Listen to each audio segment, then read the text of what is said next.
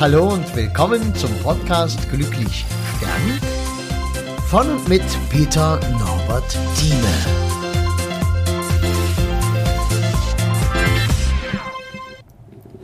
Na hallo, schön, dass du da bist.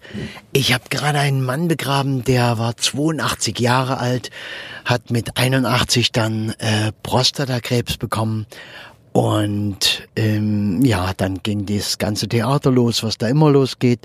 Chemotherapie und äh, dies und das. Er hat schon Katheter ähm, gehabt. Und am Ende wäre es jetzt noch zum künstlichen Darmausgang gekommen. Und da hat er überhaupt keinen Bock drauf gehabt, weil er gemerkt hat, Mensch, es ist so schlimm äh, das Leben ist es einfach nicht mehr wert. So viel Krankenhaus, die Frau im Rollstuhl zu Hause und auch so alt wie er. Und er hat dann versucht, äh, sich das Leben zu nehmen, hat aber vorher schon mal mit dem Bestatter geredet, hat alles schon mal fix und fertig gemacht, so damit alles geregelt ist, wenn er denn nicht mehr da ist, weil er wollte einfach diese Operation mit einem nächsten Beutel an seinem Leib und mit einem nächsten Schlauch im Körper und wollte er alles nicht. Und ich denke, das kannst du auch ganz gut nachvollziehen, denn das ist das, was wir uns alle vorstellen, dass wir sagen, wir wollen schon gern alt werden, aber natürlich ähm, nicht mit noch mehr Medizin und mit noch mehr Pflege und mit noch mehr Quälerei am Ende als der Mensch eigentlich vertragen sollte. Normalerweise schaffen es dann aber die meisten nicht, ähm, sich bewusst für den Tod zu entscheiden, sondern greifen denn doch nach dem Strohhalm, den einen der Arzt dann zuwirft oder hinhält und versuchen halt Kleinigkeiten immer wieder rauszureißen. Ich habe ähm, den Mut des Mannes in den Mittelpunkt gestellt, dass er sich dem Tod gestellt hat und eben nicht noch den nächsten Strohhalm gegriffen hat, sondern gesagt hat, jetzt ist die Grenze erreicht, äh, ab jetzt ist mein Leben nicht mehr lebenswert. Ja, ähm, die Angehörigen hatten sich gewünscht, ich soll es doch bisschen lustig machen, soll seine pedantische Art, seine übertriebene Genauigkeit, seine Redseligkeit und das alles bisschen auf die Schippe nehmen. Gut, das habe ich gemacht, aber weißt du, die Trauerfeier ging los und ähm, da kannst du dir vornehmen, was du willst, als Angehöriger, als Ehefrau, als Tochter, als Enkel. Ähm, da ist einem nun mal nicht nach lustig und äh, nach Feiern zumute, egal wie sehr man sich das vorgenommen hat, sondern da kommt die ganze Tragweite des äh, Todes natürlich mit hinein. Es kommt das, was man im Leben versäumt hat. Es kommt der eigene Tod, der einem ja irgendwann bevorsteht. Die Vergänglichkeit des Lebens, dass alles einmalig ist und wir es meistens nicht wertschätzen. Es kommen sehr, sehr viele Dinge aufeinander. Und ja, und so saßen die alle nun ganz traurig da. Und ich habe in der Einleitung dann schon gesagt, ähm, sie werden froh sein, wenn das hier vorbei ist. Und wir können jetzt nur gemeinsam das Beste draus machen. Und das Beste ist natürlich erst einmal zu überlegen, was würde der Verstorbene sagen. Und das ist immer der beste Gedanke, den äh, man sich oder die beste Frage, die man sich da stellen kann. Und da die ja wussten, der wollte gehen, also der hat es nicht geschafft, sich umzubringen. Er hat das sehr äh, pedantisch angestellt. Einmal hat er sich schon in eine Wäscheleine unters Kopfkissen versteckt und wollte sich erhängen. Und dann hat er sich halt ähm, so versucht wie Pulsadern aufzuschneiden oder so. Und das aber überhaupt nicht hingekriegt. Also es war, er hat sich einfach damit nicht befasst, wie sowas geht. Und ist ja auch nicht die Generation, die dann schnell mal googelt. Du kannst ja heute, wenn du dich umbringen willst, einfach mal googeln, was ist denn die beste Methode? Und dann kannst du das machen und dir das Beste raussuchen. Und junge Leute, die sich umgebracht haben, habe ich auch schon begraben, haben das genauso gemacht.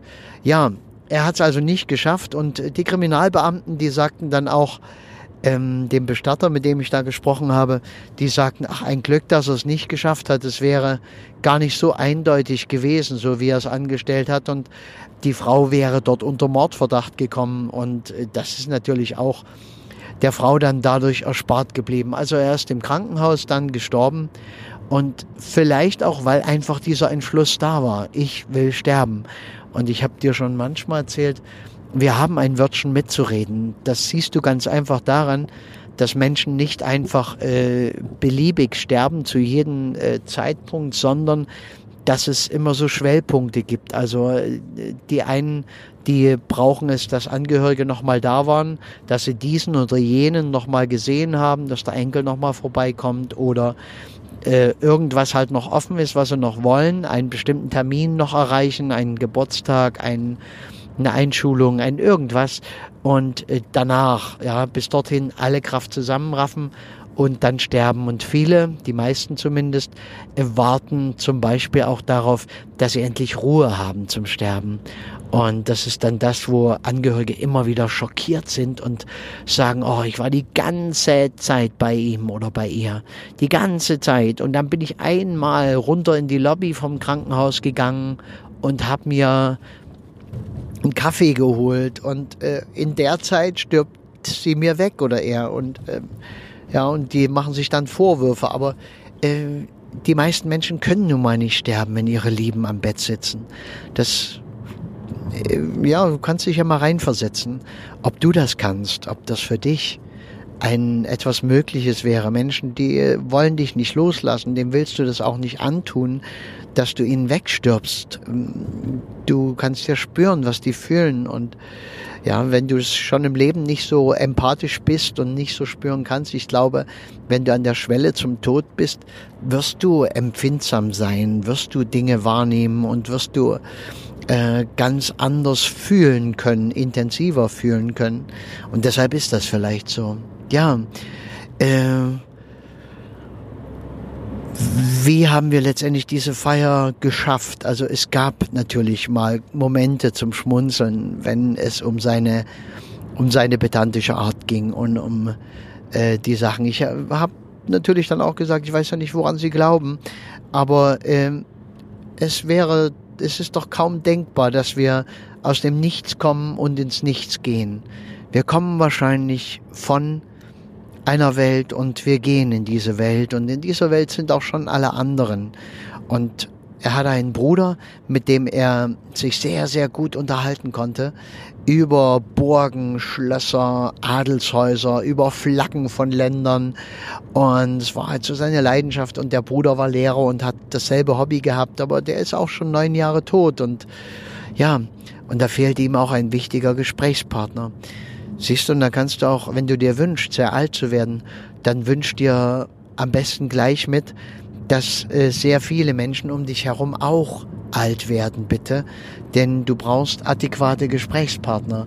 Es ist kaum ähm, sinnvoll, äh, immer nur Monologe zu halten. Es ist schön, wenn man mal jemanden findet, dem man eine Geschichte erzählen kann, den du sagen kannst, wie das zum Beispiel vor der Wende im Ost- oder Westteil Deutschlands war oder wie es früher halt gewesen ist im Krieg oder keine Ahnung, was halt so Menschen so erzählen.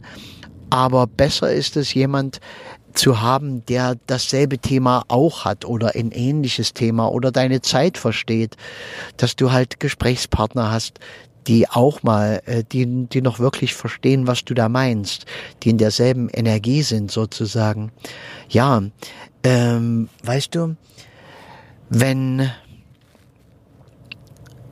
wenn du dir vornimmst oder deinen Angehörigen sagst, hey, seid nicht so traurig, wenn ihr mich begrabt, dann ist das ein ganz guter Vorsatz. Aber gib den Menschen auch äh, wirklich die Order. Gib ihnen die verbindliche Information, dass für dich der Tod in Ordnung ist.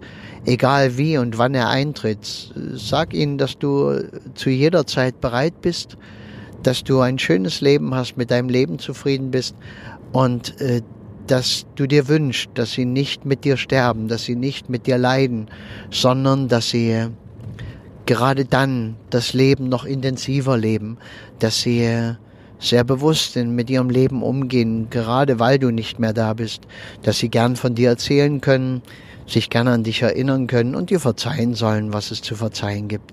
Ja, eine Party wird es wahrscheinlich dann trotzdem nicht werden, weil gerade diese Informationen sind auch Dinge, die es oftmals noch schwerer machen, weil die Leute dann sagen, oh, er hat immer gesagt, wir sollen feiern oder sie hat gesagt, wir sollen feiern.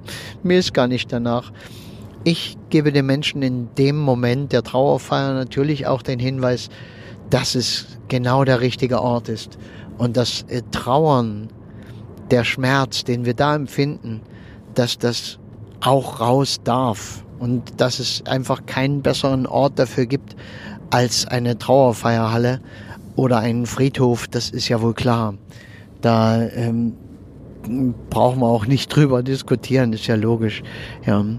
Äh, und was auch ein schöner Spruch ist, der dabei hilft, zum Beispiel, dass die Tränen eigentlich der Applaus sind für ein gutes Leben. Denn es stellt sich keiner hin und applaudiert am Grab und sagt, hey, prima, klasse gemacht, äh, sondern die Menschen weinen und das ist der Applaus. Und daher ist es auch gut zu weinen, traurig zu sein. Und es ist letzten Endes auch der Preis. Der Preis, den wir bezahlen für einen Menschen, den wir geliebt haben. Und das mm, ist auch keine Binsenweisheit, dass wir alles im Leben immer bezahlen. Mm, die Werbung erzählt uns heute mm, oftmals andere Dinge und sagt, ja, hol dir das, bezahlen tust du später.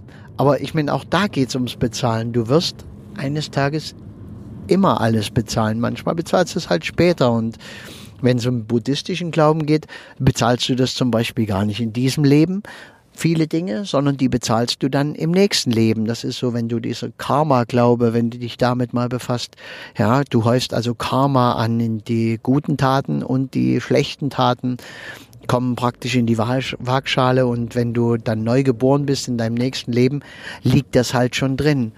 Und manche Menschen wundern sich dann so, wenn sie ein ganz äh, furchtbares Leben haben und du Rüdiger Dahlke hat da mal eine schöne Metapher erzählt. Der sagt, ja, es ist so ungefähr, als würdest du morgens aufwachen und denkst, wow, was für ein schöner Tag, ganz super, alles ist klasse und äh, plötzlich äh, klingelt und der Gerichtsvollzieher steht vor der Tür und äh, pfändet äh, deine gesamte Wohnungseinrichtung. Und da sagst du, hey, ich habe doch heute noch gar keine Schulden gemacht. Kann doch nicht wahr sein. Ja, aber es sind halt die Schulden von gestern, von vorgestern, von irgendwann, die du dann bezahlst. Und da macht auch diese Lehre mit dem Karma und mit diesem Wiedergeborenwerden, die macht dann Sinn, um das Leben zu verstehen. Ob das dann wirklich so ist, ich kann dir es auch nicht sagen. Ja, das ähm, kann so funktionieren, muss natürlich nicht. Kann auch, letztendlich gibt es im christlichen Glauben auch wieder diese, die Gnadengeschichte. Also äh, am Ende aus dem Leben raus und dann wird dir alles verziehen durch Gottes Gnade. Du bist dann wieder rein und sauber und in Ordnung. Du kannst wieder nach Hause kommen sozusagen und alles ist vergeben und vergessen. Und wenn du dann doch nochmal neu startest äh, mit einer neuen Geburt, könntest du komplett neu anfangen. Und dann wäre vielleicht mehr dieses Modell möglich zu denken, dass du dann in deinem Leben, was du dann machst, vorher ein paar Prämissen gestellt hast. Du hast vielleicht dein Leben äh, im, gesagt, in diesem Leben möchte ich die Erfahrung von Armut machen. Oder ich möchte die Erfahrung einmal machen von schwerer Krankheit, von Handicap. Ich stelle mir viele Handicaps ein und versuche daraus das Beste zu machen, immer wieder aufzustehen, zu kämpfen und da das Beste rauszuholen. Kann alles möglich sein. Also ist vielleicht auch eine wichtige Sache, wenn du Menschen beurteilst und bewertest. Wenn das so funktioniert und es hinter allem einen Sinn gibt, dann hat auch der Bettler äh, vor dem Kaufhof ähm, natürlich seine Lebensberechtigung und ich glaube, wenn du dich da reinversetzt, würdest du mit dem tauschen, hättest du den Mut, ich sag's bewusst, hättest du den Mut, ja, ein Bettlerleben zu führen. Dieser Mensch hat den Mut, ein Bettlerleben zu führen. Diese Seele, die dort inkarniert ist, die hat den Mut, ein Bettlerleben zu führen, abhängig zu machen von anderen, zu verzichten auf sehr viele Annehmlichkeiten und Leichtigkeiten des Lebens. Also ja, gut, da sind wir jetzt bei sehr vielen Themen schon wieder gewesen. Und das macht aber auch nichts, das kennst du ja von mir und deshalb bist du ja vermutlich auch ein Hörer, eine Hörerin von meinem Podcast. Wenn du ihn noch nicht abonniert hast, dann mach das jetzt am besten, denn ich freue mich über jeden Zuhörer. Und wenn du jemanden kennst, dem das auch gut tun könnte, empfehle diesen Podcast einfach weiter. Ich mag gerne eine große Reichweite erreichen.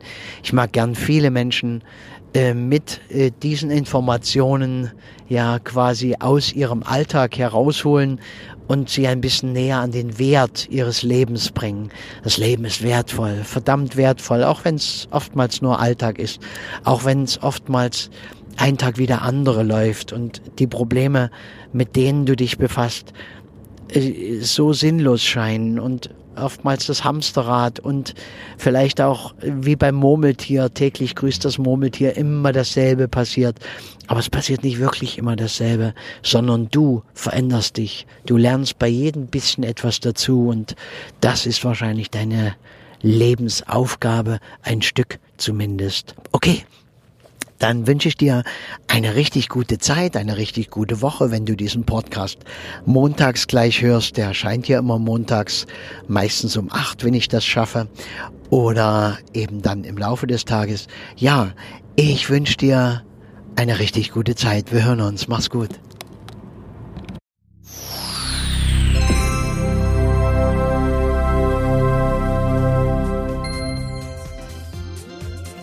Ja, und das war's auch schon wieder. Wenn du irgendwas wissen magst, was schreiben magst, Kontakt aufnehmen magst, am besten über www.peternorbertthieme zusammengeschrieben, einfach ohne Leerzeichen, ohne alles.de. Und ich würde mich freuen über einen Kontakt, auch was du zum Beispiel von meinem Projekt hältst, Glücklich Sterben, was ja nun langsam schon gewaltige Ausmaße annimmt einfach die Bestattungskultur im Abendland zu verändern. Ich finde es eine geniale Idee. Vielleicht bist du mit dabei. Schauen wir mal. Ich danke dir. Mach's gut.